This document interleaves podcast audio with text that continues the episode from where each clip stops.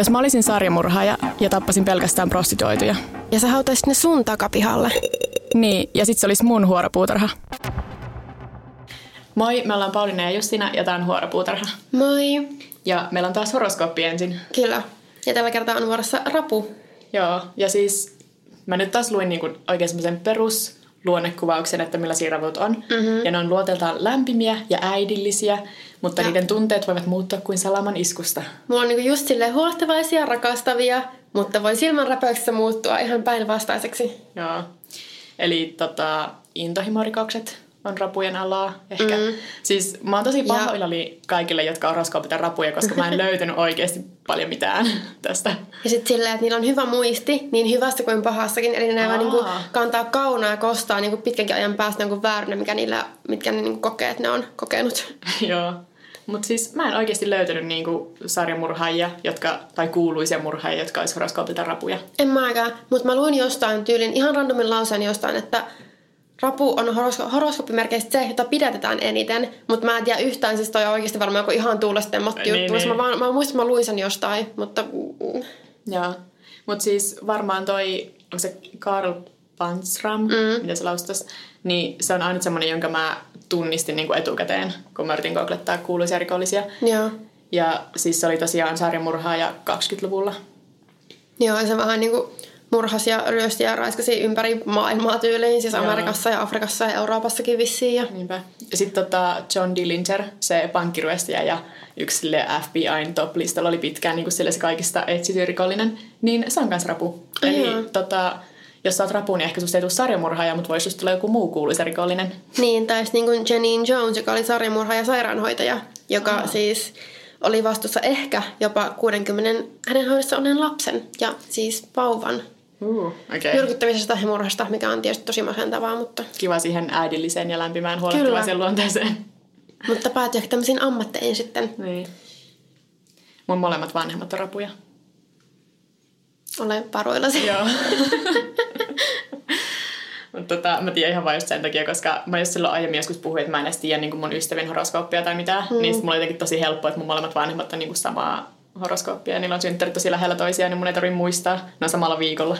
Niin sitten kaikki synttärit on niinku siinä hoidettu pois alta. Ei tarvitse muistaa niin montaa.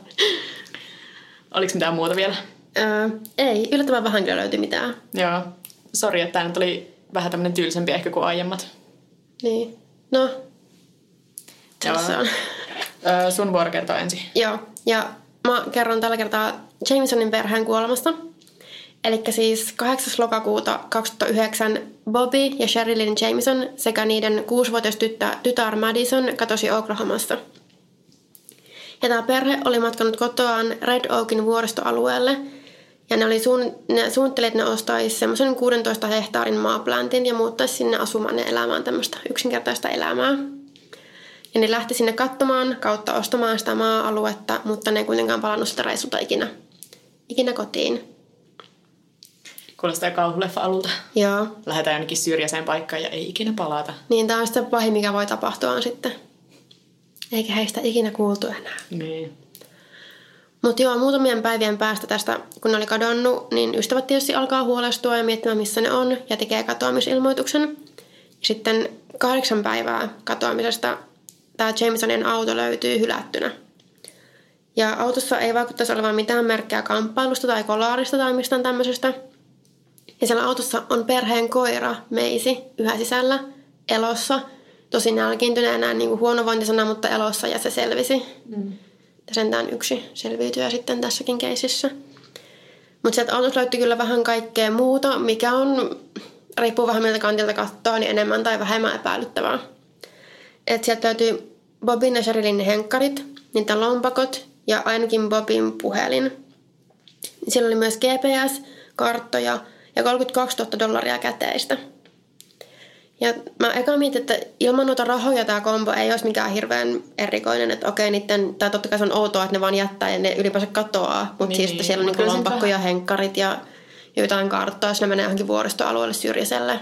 Niin, mutta luulisin, että ne olisi myös sellaisia, jotka ottaa mukaan, kun poistuu. Niin. Mutta sitten toisaalta, jos sä tiedät, että sä oot niin syrjässä, että ei kukaan murtaudu sun auton ryöstämään, sun lompakkoa. Niin. Niin ehkä se on sitten sama, ja jos sä tiedät, että sä oot menossa jonnekin, missä sä et tarvii sitä. Niin. Että silleen niin kun, mun mielestä siinä ei silleen mitään outoa ole, että, ne olisi, että se on niillä mukana, että ne olisi esimerkiksi yrittänyt lähteä pakoon tai jotenkin kadottaa sille itse. Että mun mielestä ne on ihan normaaleja asioita. Ja periaatteessa myös nuo rahat olisi tavallaan aika, tai ei ihan hirveän epäilyttävä, koska jos ne oli oikeasti menossa ostamaan sitä alue, Niin. maa-aluetta, Niinpä. niin ehkä se oli käsiraha tai jotain. Mm. Ilmeisesti ne oli myös niin kuin tunnettuja siitä, että ne piti mukana isoja rahasummia, mutta en mä tiedä, onko se sitten niin kuin, että pari tuhatta dollaria, vaan sille 32 000 dollaria. Se on kuitenkin aika paljon. Mutta siis se on täysin järkevä niin siihen nähdä, että ne on menossa ostamaan jotain isompaa Niin. asiaa, niin ihan normaalia siihen nähdä. Niin, mutta totta kai toi eka kuulostaa tosi epäilyttävältä, mutta mun mielestä siihen voisi löytyä ihan järkevä selitys. Ja äh, sitten mä löysin vähän vaihtelevaa infoa, että mitä muuta sieltä autosta löytyi ehkä, tai ei oikeasti löytynyt. Oli, että äh, siellä olisi ollut pilleripurkki, ja tosiaan oli vain pilleripurkki. Okei, oliko ne särkylääkettä? Niin. oliko se tyhjä purkki, oliko ne unilääkkeitä. Ja että se pilleripurkki olisi kuulunut jollekin miehelle, joka niin kuin asuu sillä hetkellä niin kuin niiden kanssa samassa talossa. Siis joku alivuokralainen tyyliin. Joo, okei. Mutta jos oli jotain ihan perussärkylääkettä, vai onko tällä vaan haluttu niin kuin hakea vähän semmoista, että okei, siellä oli jotain lääkkeitä. Niin. Ja sitten vielä oudompi, että siellä olisi ollut Serilinin kirjoittama 11-sivuinen ilkeä kirje miehelleen. Okei. Okay. Ja että tota, tämä Sherilinin äiti olisi sanonut, että joo, tämä on ihan normaalia käytöstä siltä, koska ne Sherilin ja Bobby oli molemmat kärsineet vakavasta masennuksesta elämänsä aikana. Että se oli vähän sillä kuitattu, että se olisi ihan normaalia. Okei, okay, joo. On tai silti vähän outoa, mutta Todella outoa. Ja tota, Bobin puhelimesta löytyi kuva Madisonista, jonka poliisi uskoo olevan sieltä katoamispäivältä. Ja se kuva on ihan niin kuin, mäkin näin sen kuvan, se on ihan nähtävistä netissä. Ja sitä on tietysti analysoitu ihan riakalleeksi ja pohdittu, että näyttääkö se Madison siinä pelokkaalta tai kärsivältä ja Joo, mitä niin sen se perus. mielessä liikkuu. Mm. Mutta mun mielestä se on vaan ihan siis tavallinen semmoinen tilannekuva pikkutytöstä, joka ei vaan satu hymyilemään sillä hetkellä. Niin. Ja se on just vaan, että se näyttää epäilyttävältä vaan, koska me tiedetään, niin. että Niin. ne hävis, mikä on siis teema, mistä me ollaan puhuttu tosi usein näissä. Niin.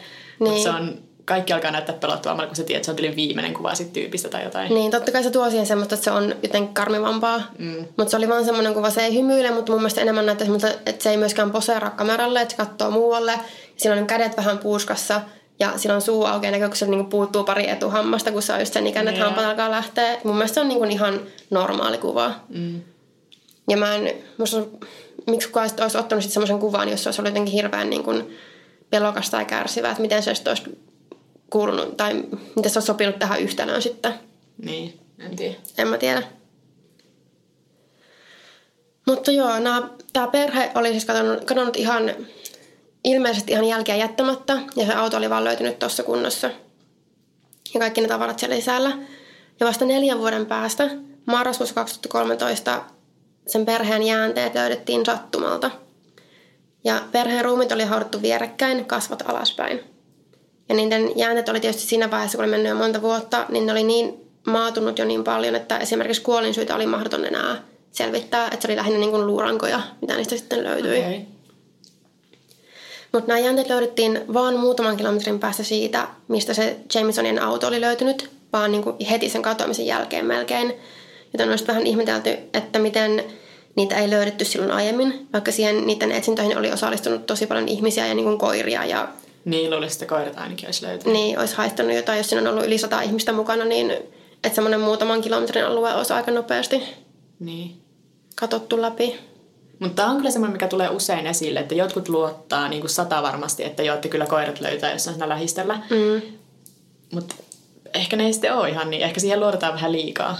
Niin, mä, en, en, mä, mä en tiedä tuommoisesta tarpeeksi, Niin en mäkään sanoa, tiedä että tarpeeksi aiheesta. Mm.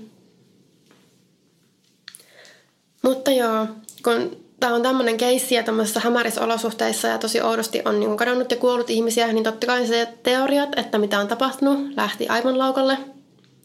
Ja vähän sen katoamisen jälkeen sitten poliisi tutki tätä Jamesonien kotia ja ne näki pihalle asennetuista turvakameroista, kuinka Bobby ja Sherilyn pakkasi tavaroita autonsa.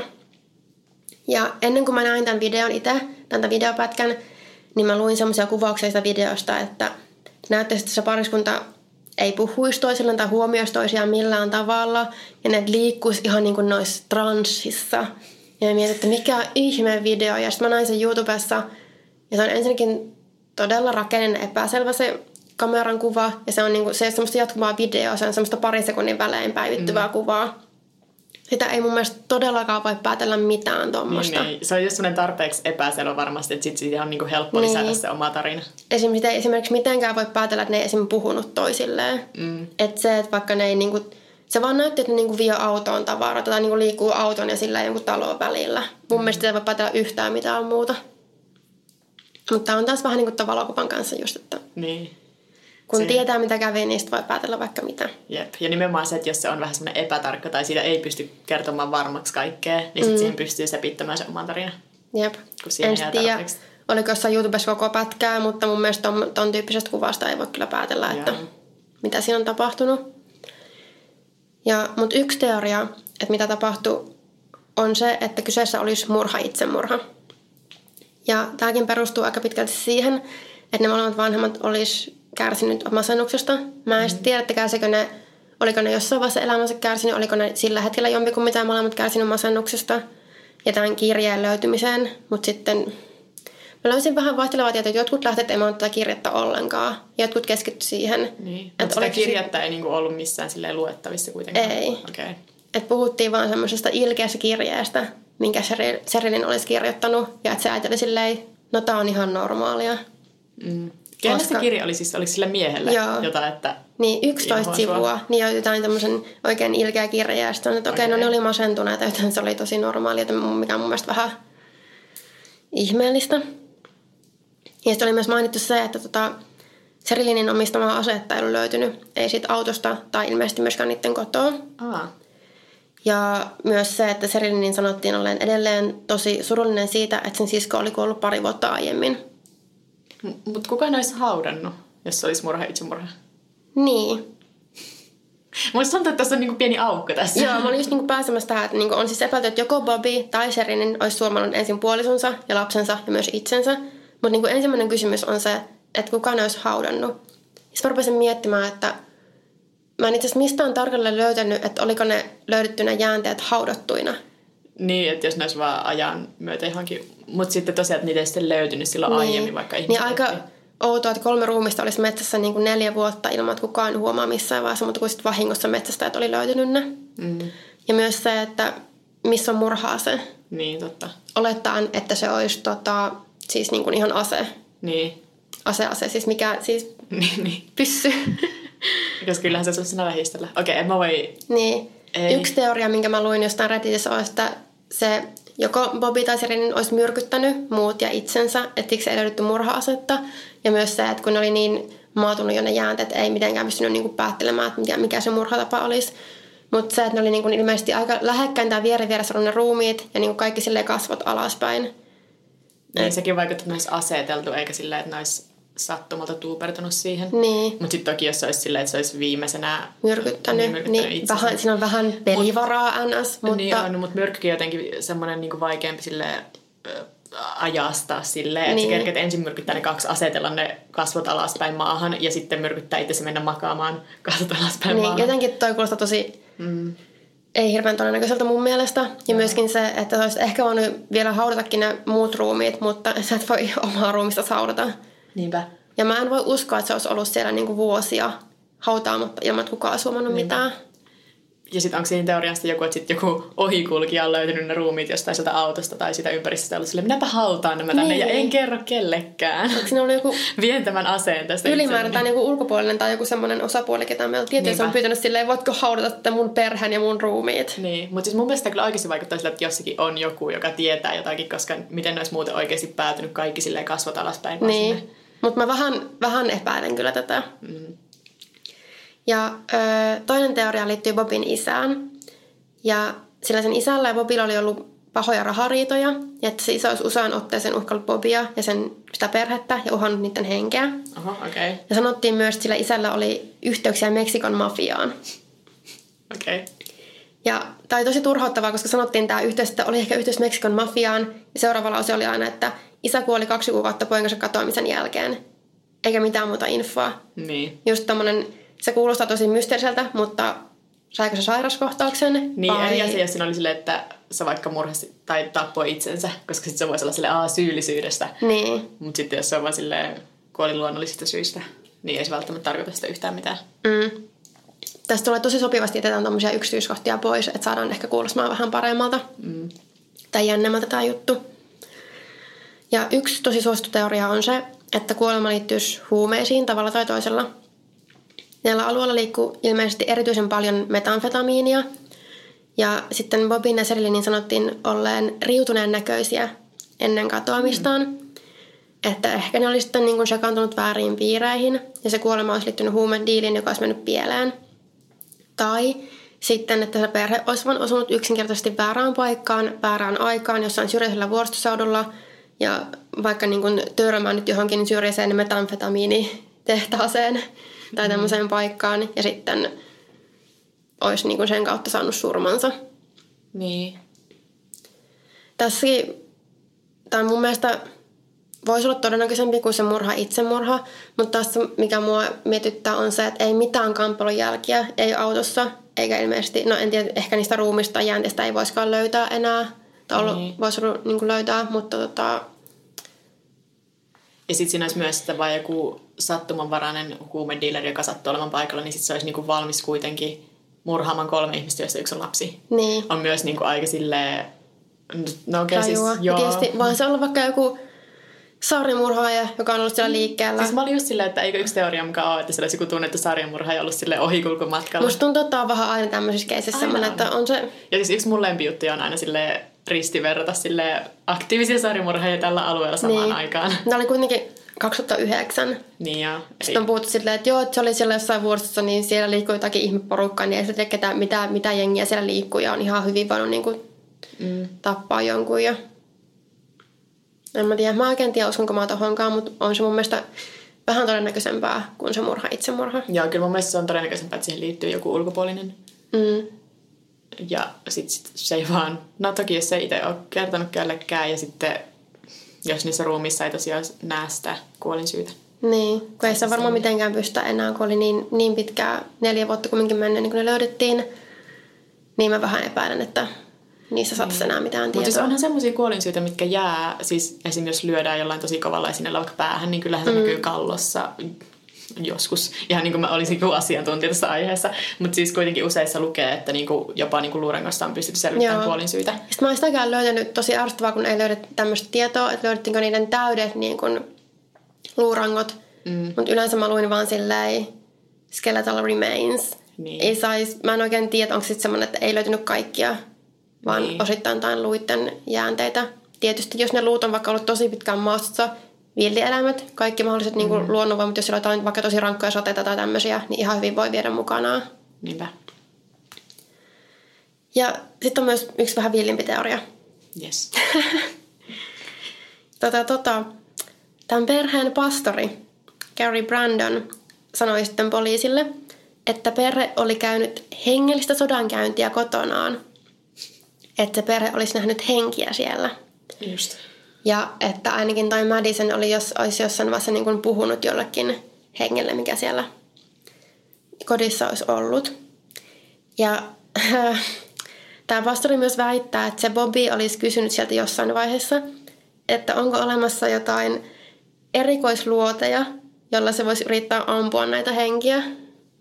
Tai jotain supernatural matskua oikeasti. Joo. Oi ei. Ja, tota, sitten niiden asunnossa löytyi myös niin kuin, noitaraamattu.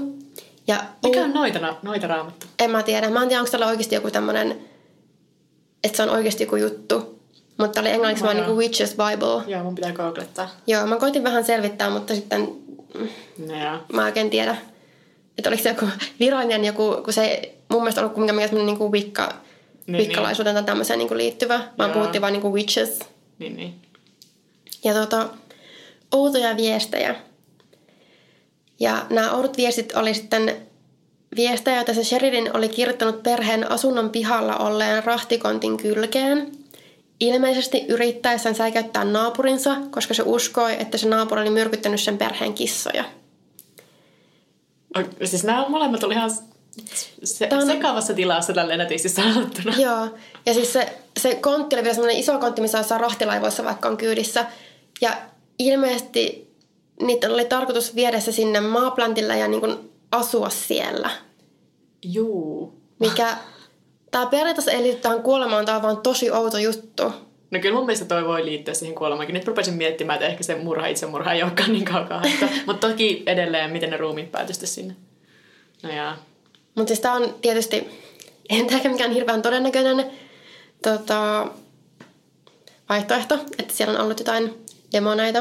Mm. Mutta sitten tämä tää noita raamuttu vaan tietysti vedetään tähän mukaan, koska se sopii niin hyvin tähän toki ne ajattelee, että näkee jotain henkiä siellä ja muuta. Mm. Ja tämän Serilinin ystävä Nikki on sanonut, että ne oli niin kuin ollut pienestä pitäen kiinnostuneita noituudesta ja siihen liittyvistä asioista, mikä taas on silleen niin kuin ihan suht normaalia. Joo, ja ne oli vähän niin kuin läpäällä ostanut molemmat noitoraamatun silleen semmoiseksi kahvipöytäkirjaksi. Joo. Ja sitten mä olin silleen, okei, okay, tämä on niinku ihan järkevä vastaus tähän asiaan. Mutta sitten seuraava lause, mikä sieltä oli, oli, että mut vakavasti ottaen niiden asunnossa selkeästi kummitteli. Ah, voi ihmiset. ja koska aina kun se oli käynyt se Nikki siellä niiden asunnossa, niin se oli tuntunut jonkun pahan läsnäolon.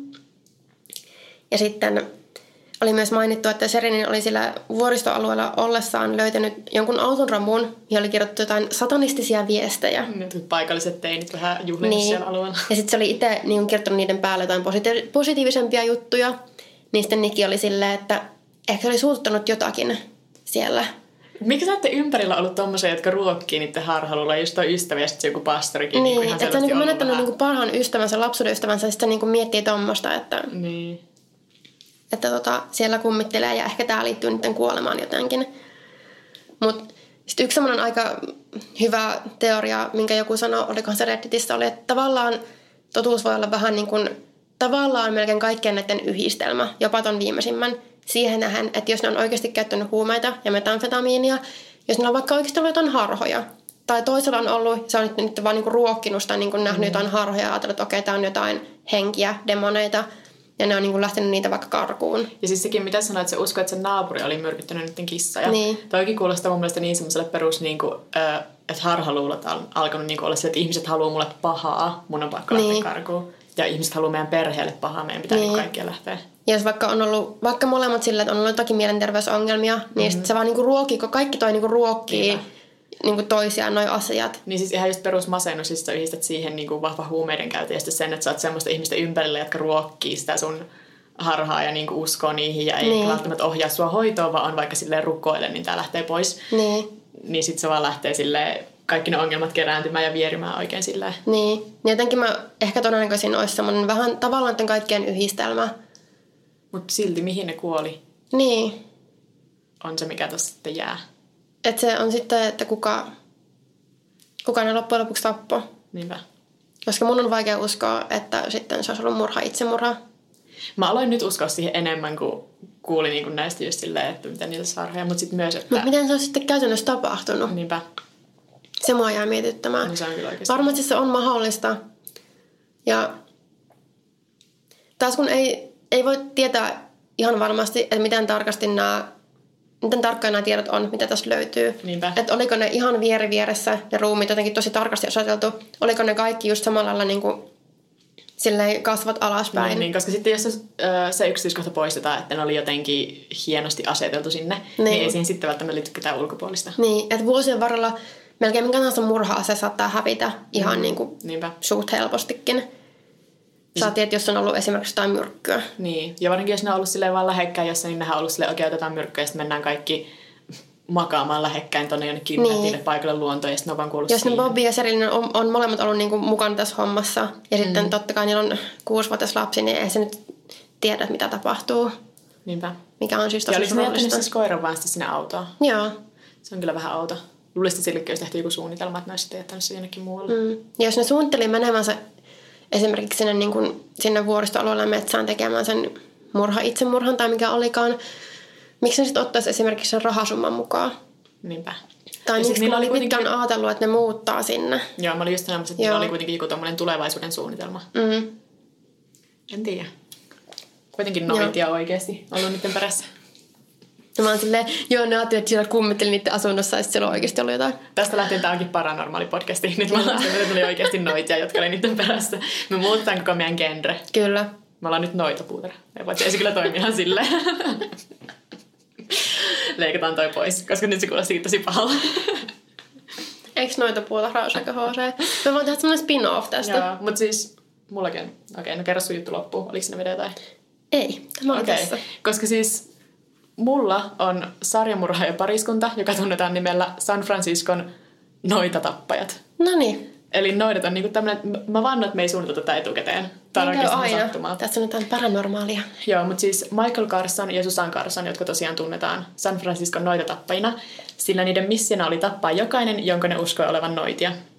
Aa, mä olin sillä, että mä luulin, että ne on itse noitia. ei, nämä Vähän niin kuin vampyyritappaja, niin tai silleen niin kuin, niin, niin. niin. Ja siis San Francisco tai Kalifornia ylipäätään, siis ihan täynnä sekopäitä. Ja sitten tota, arvo milloin nämä murhat tapahtuu? Kasarilla. 80-luvulla totta kai. Ja siis niin musta tuntuu, että Kaliforniassa yksinään 80-luvulla on niin ollut monia. Siellä ei ollut mitään muuta kuin sarjamurhaajia. Koska mä mietin tyyli jotain Mansoniakin. Se taisi olla, no aika samoja aikoja varmaan. Mm. Mutta no, kuitenkin. Öö, ennen kuin Michael ja Susan tapasivat toisessa, niin ne oli molemmat semmoisia aika normaaleja nuoria. Et Susan oli rikkaasta perheestä, sillä oli onnellinen lapsuus, se oli mennyt aika nuorena naimisiin ja saanut kaksi lastakin jo niin kuin ennen kuin täytti 30. Mutta siis tämä oli tosiaan 60-luvun lopulla, 70-luvulla, että se oli ehkä niin kuin normaalimpaa silloin. Mm. Mutta sitten tota, Susan ei kuitenkaan viihtynyt kotiäitinä, vaan alkoi pian viettää illat ja yöt ulkona juhlimassa. Ja sitten sen bilevaihe sattui niin kuin samaan aikaan, kun San Franciscon hippiliike oli vahvimmillaan. Ja sitten Susan tutustuukin paikallisiin hippeihin ja sitten niiden kautta löytää psykedeelit ja muutkin huumeet. Että siellä niinku, usein puhuttiin LSDstä, mutta sitten siellä oli liikkunut jotain ketamiinia ja niinku semmoisia oikeasti vahvempiakin huumeita. Joo. Et, Oliko ne lapset ollut sitten vaan siinä aikana niinku Mä en löytänyt niistä mitään mainita, mutta siis siellä oli tosiaan aviomies vielä tässä vaiheessa. Että... Joo.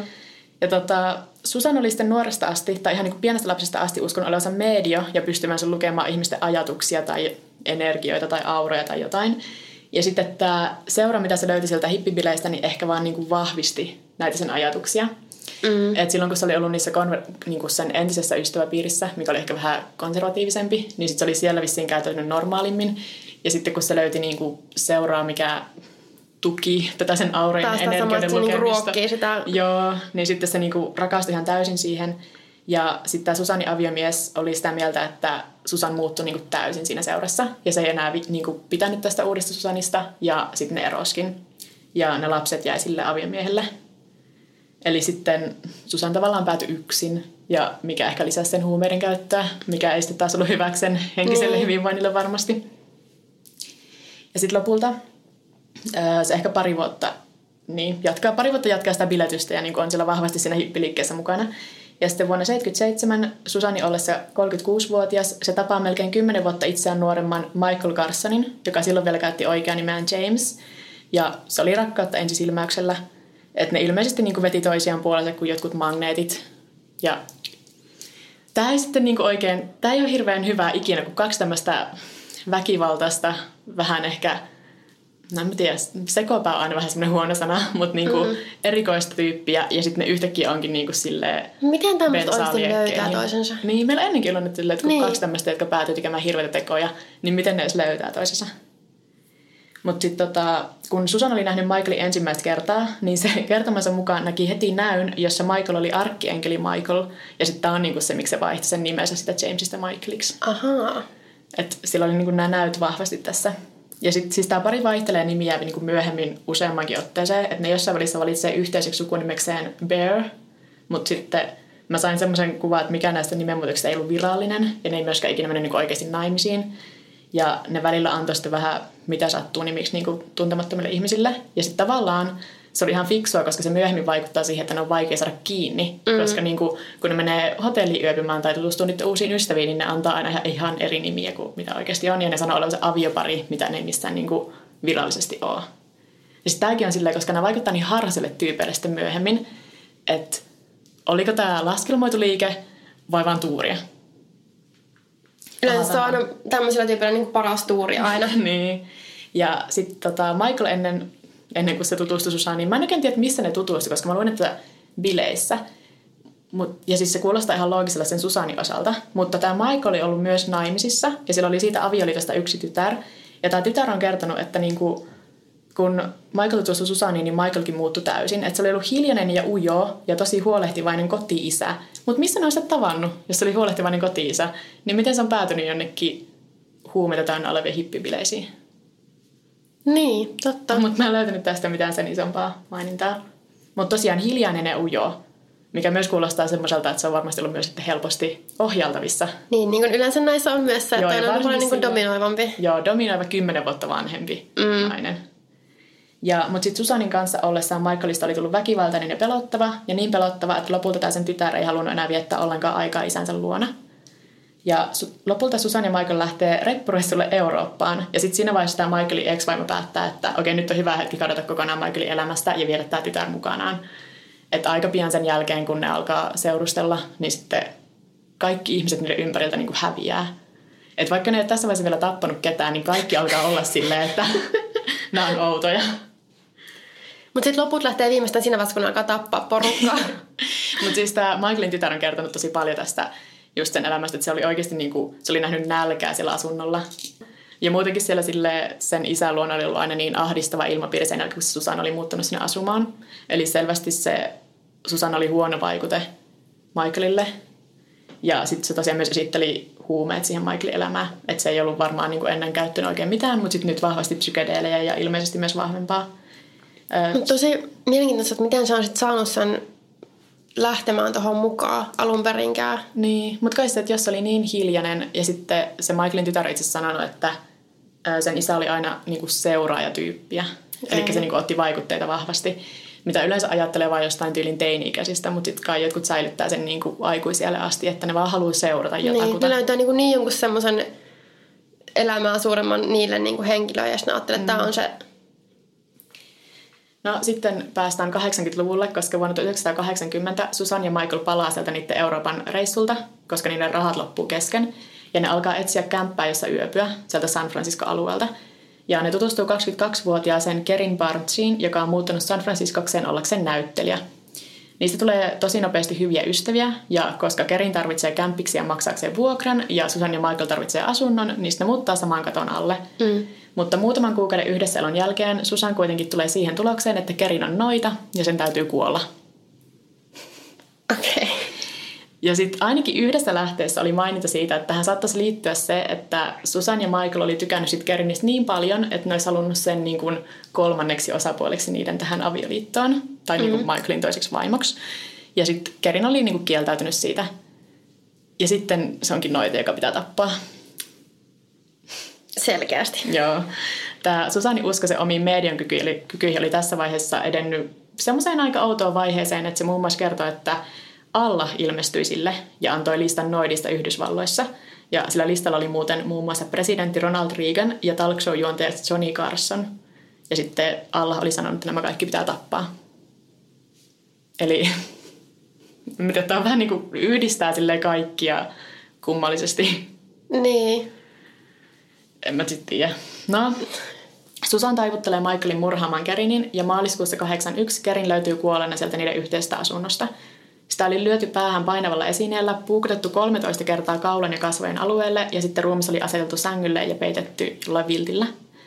Ja asunnossa ei ole mitään merkkejä murtautumisesta, mutta seinille on piirretty kummallisia lapsenomaisia piirroksia ja kirjoitettu useaan otteeseen nimi Susan. Eli tavallaan ne ei yrittänyt edes peitellä, että ne oli sen murhan takana Mm. koska ne oli kirjoittanut omaa nimeään sinne, tai sen Susanin nimeä. Mutta tota, Susan ja Michael oli poistunut jo kaupungista, ja ne oli mennyt liftaamalla. Ja koska tämä oli Kalifornia 80-luvulla, niin se poliisi antama kuvaus pitkähiuksesta hippipariskunnasta, joka mahdollisesti myy huumeita ja liikkuu ympärissä liftaamalla, sopii vaan niin yksinkertaisesti niin moneen ihmiseen, että se ei johda mihinkään se etsintä. Niin. Ja siis jos näistä googlettaa kuvia, niin siis niillä on molemmat pitkät hiukset, Michaelilla on semmoinen paksu parta, ne on niin semmoisia niin perinteisiä hippejä, mitä voi olla. Ja sitten just, että liikkuu liftaamalla, eli ei tavallaan silleen hirveästi jätä merkkejä, koska niin, niin monet liftaa 80-luvulla vielä. Ja varmastikin tuossa vaiheessa, jos niin poliisi on jossain jotain kautta antanut ton tiedon, niin ei se, ei se saavuta kaikkia Ei, niin. todellakaan. ei ole mitään internettiä edes. Niin. Ja äh, Susan ja Michaelin pakomatka vie ne sitten seuraavan vuoden aikana ensin Oregoniin ja sitten lopulta takaisin Kaliforniaan töihin marihuana-farmille, mikä on mielestäni tosi hippi. Äh, siellä samalla farmilla töissä olleet kuvaili myöhemmin Susania ja Michaelia oudoiksi anarkisteiksi, jotka jatkuvasti puhui siitä, kuinka pian alkaisi ydinsota ja tulisi maailmanloppu. Eli tälläkin on samaan aikaan semmoisia vapaan rakkauden kannalla olevia hippejä, mutta sitten myös niinku anarkisteja ja tavallaan radikaali, radikaali islamin kannalla tai jotain, koska sitten myös niinku joku semmoinen, että ne puhuu sit Allahista ja mm. sitten oli ilmeisesti myös tosi ö, homoseksuaalisuuden ja abortin niinku vastustajia. Että niillä oli sitten semmoisia tosi konservatiivisiakin uskoja. Ja sitten ne oli ollut siellä farmilla työntekijät vaan oli silleen, joo, ne oli kyllä ihan friikkejä. Silleen, no, mä ymmärrän kyllä. Niin. Sitten tota, toukokuussa 82 Michael tappoi siellä toisen siellä samalla farmilla työskennelleen miehen, Clark Stevensin, ampumalla tätä ja sitten se yritti hankkiutua ruumiista eroon polttamalla ja hautaamalla sen. Ja tämän tapon motiivi oli sitten se, että Clark oli käyttäytynyt epäkunnioittavasti Susania kohtaan ja yllätys, yllätys, Susan vaistosi, että Clark oli noita ja se piti tappaa. Kauhean mielenkiintoista, että just niiden kohdalla sattuu kaikki noidat. Joo, ja sitten myös aina, että ne noidat käyttäytyy epäkunnioittavasti Susania kohtaan. Mm. Antaa pakit tai... Mä en tiedä, mikä tämä Clarkin epäkunnioittava käytös oli, siitä ei ollut mitään tarkempaa missään. Joo. Mutta siis menee kaksi viikkoa ennen kuin kukaan löytää sitä Clarkin ruumista. Ja siinä vaiheessa Susan ja Michael on taas niin kuin vaihtanut jo maisemaa. Et ne on vieläkin Kaliforniassa, mutta ne elää keskellä ei mitään, jossain metsämökissä. Ja palaa sivilisaation pariin vain ostaakseen ruokaa. Yhdellä näistä ruohakureissuista pari liftaa kyydin John Hellierilta. Ja jossain vaiheessa matkaa Susan saa yhden näistä sen ennakkoaavistuksista, tai mistä energia-aaltojen lukemisesta. Ja arvaa mitä, John Hellier on noita, jonka on kuoltava. Oikeasti. Ja sitten tässäkin oli jotain, että ilmeisesti kun ne oli istunut niin kuin kaikki sille 300 etupenkillä, niin tota, sen Johnin jalka oli koskettanut Susanin jalkaa. Että siinäkin oli niin kuin vähän semmoinen epäkunnioittava aspekti, ja sitten sen takia se oli noita ja sen pitää kuolla. Et niinku, tai sille, onko tämä sekopää vai onko tämä vaan... Tai no siis onhan se niinku hullu, että se tappaa tämmöistenkin takia, mutta niinku, näkeekö se oikeasti näkyjä? Vai mm. onko se vaan silleen, mä en tykkää tästä tyypistä ja sanoo Michaelille, että se on muuten noita? Niin, mutta mun on vaikea... Tuossa just tulee vähän semmoinen, että tuskin oli mitään semmoisia ta- siis NS-normaaleja, tyypillisiä sarjamurhaajia, mm. koska esimerkiksi ei mitenkään käyttänyt piilottaa niitä, niitä tekoja, jos et ne vaikka niinku suoraan kirjoitti sen Susanin nimen sen seinällä ja muuta, vaan ne vaan niinku lähti. Ja sitten tosiaan tullessaan siihen tulokseen, että John on noita, niin Mä en ole ihan varma, miten se käy, mutta niille ilmeisesti syttyy Riitta siinä autossa. Ja sitten se John ajaa auton tien sivuun, missä vaiheessa tulee niinku tappelu. Michael ottaa aseen esiin ja yrittää ampua Johnia. Mutta sitten John onnistuu vähän laittaa vastaan, että niinku tappelee siinä tien varressa jonkin aikaa. Mutta sitten Michael kuitenkin lopulta saa ammuttua Johnia ja John myöhemmin kuolee sairaalassa. Mutta koska ne joutuu ajamaan siihen tien sivuun, niin ja on, keskellä, on keskipäivä niin kuin tien sivussa, niin siinä on mm. silminnäkijöitä, jotka soittaa paikalle poliisin. Ja Susan ja Michael yrittää paeta sillä Johnin autolla, ja vähän aikaan käynnissä semmoinen hurja ajojahti näiden ja poliisin välillä, mutta lopulta Susan ja Michael ajaa ojaan, ja poliisi vain kerää sieltä talteen. Ja sitten tulee kuulustelut, missä tämä tulee niin kun, kaikki muuttuu vielä oudommaksi. Mä voin vaan kuvitella. Koska ensin ne ei halua puhua ollenkaan motiveistaan, ne ei halua puhua tekemistään murhista tai mistään. Ne vaan haluaa puhua noidista, selvänäkemisestä, niiden tästä omasta uskonnosta, jossa Allah ohjeistaa niitä pyhään sotaan tappamaan noitia. Ja niin kuin mä voin kuvitella ne poliisit, jotka joutuu haastattelemaan, niin ne puhuu jostain selvänäkemisestä vaan. On vaan silleen, että on normipäivä täällä jossain Kaliforniassa. no niin, tavallaan.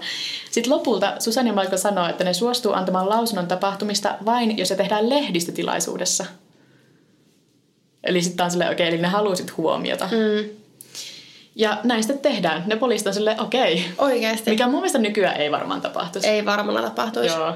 Mutta siis maaliskuun 10. päivä 1983 pidetään lehdistötilaisuus, jossa Michael ja Susan kuuden tunnin ajan raivoaa muun muassa siitä, kuinka Ronald Reagan on saatana. Ne on nyt päättänyt, että se ei ole enää noita, vaan se on niinku itse paholainen.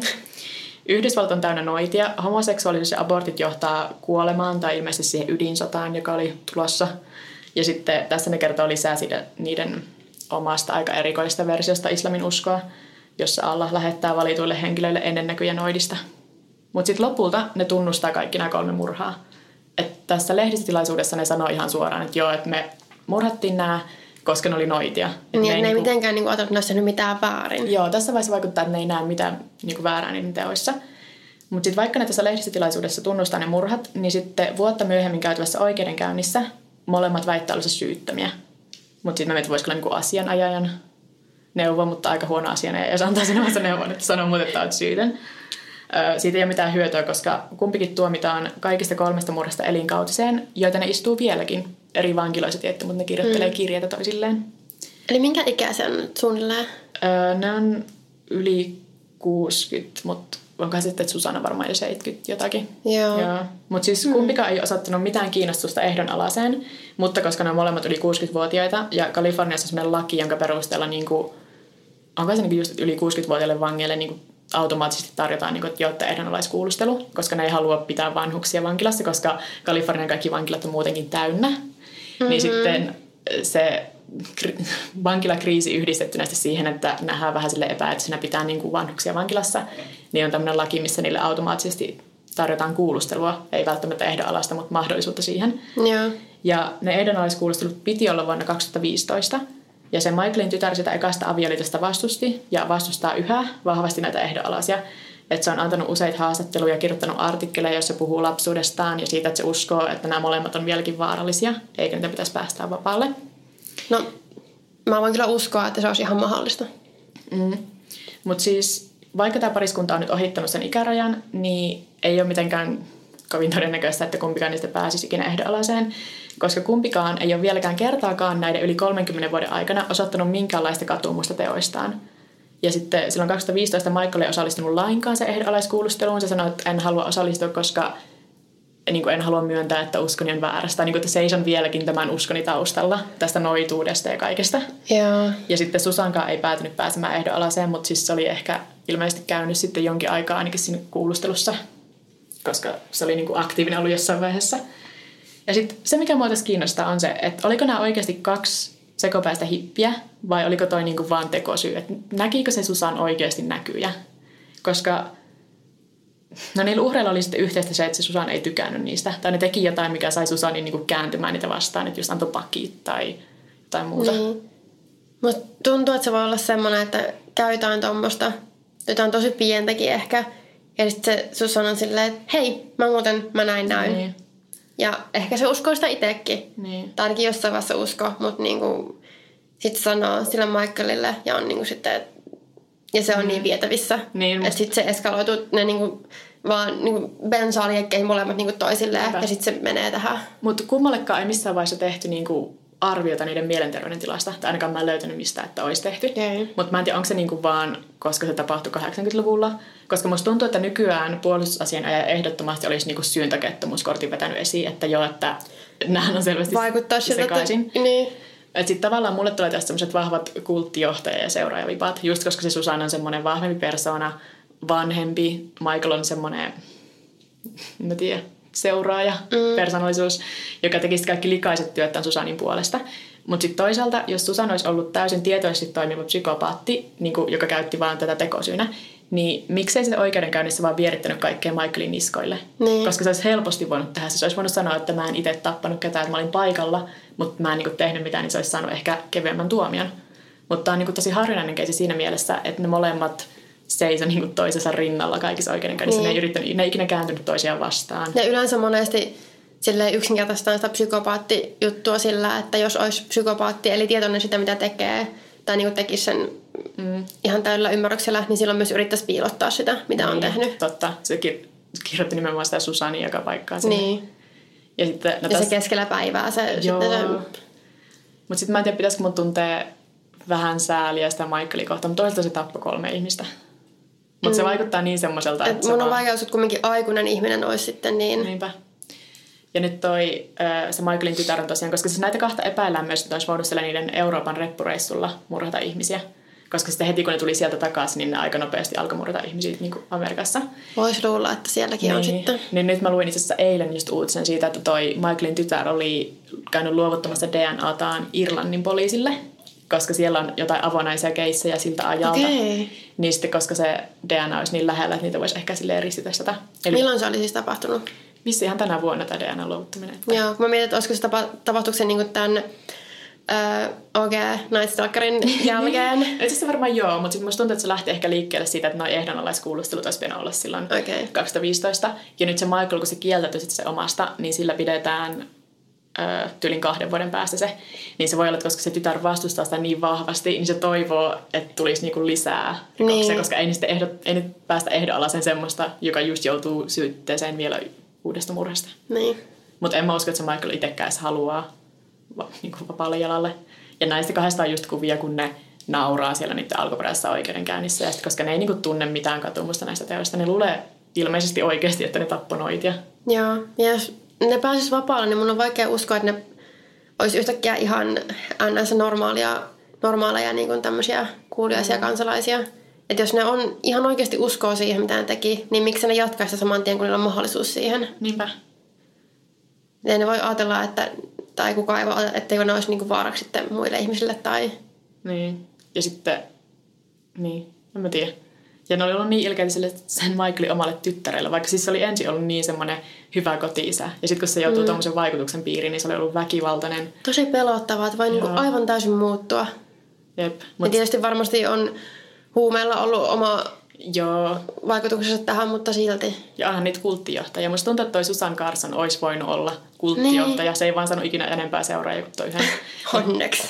Tai se kyllä vaikuttaa myös, että se tapahtui niin samaan aikaan kuin tyyli joku Charles Manson. Ja niin kuin Niin. mä ehkä yhdistän ne kultit niin vahvasti tuohon aikaan ja Kaliforniaan. Ja sitten kun tosiaan katsoo niitä kuvia, ja ne on niin semmosia mm. hippejä. Siis tiivistetty näitä koko keissi on vaan silleen vitun hipit. Sori, mutta on. ilman psykedeelejä tätäkään, no okei, olisi voinut tapahtua ilman psykedeelejäkin, mutta Mm. Joo, se oli San Franciscon noitatappajat. Ei mulla oikein muuta sanottavaa tästä ole. Katsotaan, tuleeko Irlannista vielä jotain tuloksia. Olisi kyllä aika hurjaa, jos tuisi. Ois, mutta DNA on sitä kummempaakin tapahtunut. Niinpä. Oliko meillä mitään muuta sanottavaa? Ei varmaan. Okei, meidän jakso on sitten varmaan tässä. Mm-hmm. Eli niin kuin aina, meille voi laittaa sähköpostia huoropuutarha.gmail.com tai sitten voi laittaa viestiä Instagramissa tai Twitterissä. Mä oon paljon Kiero. Ja mä oon at vegepekoni. Ja sitten meillä on myös meidän podcastin oma Instagram, at huoropuutarha. Kiitti, että kuuntelit. Hey Baba.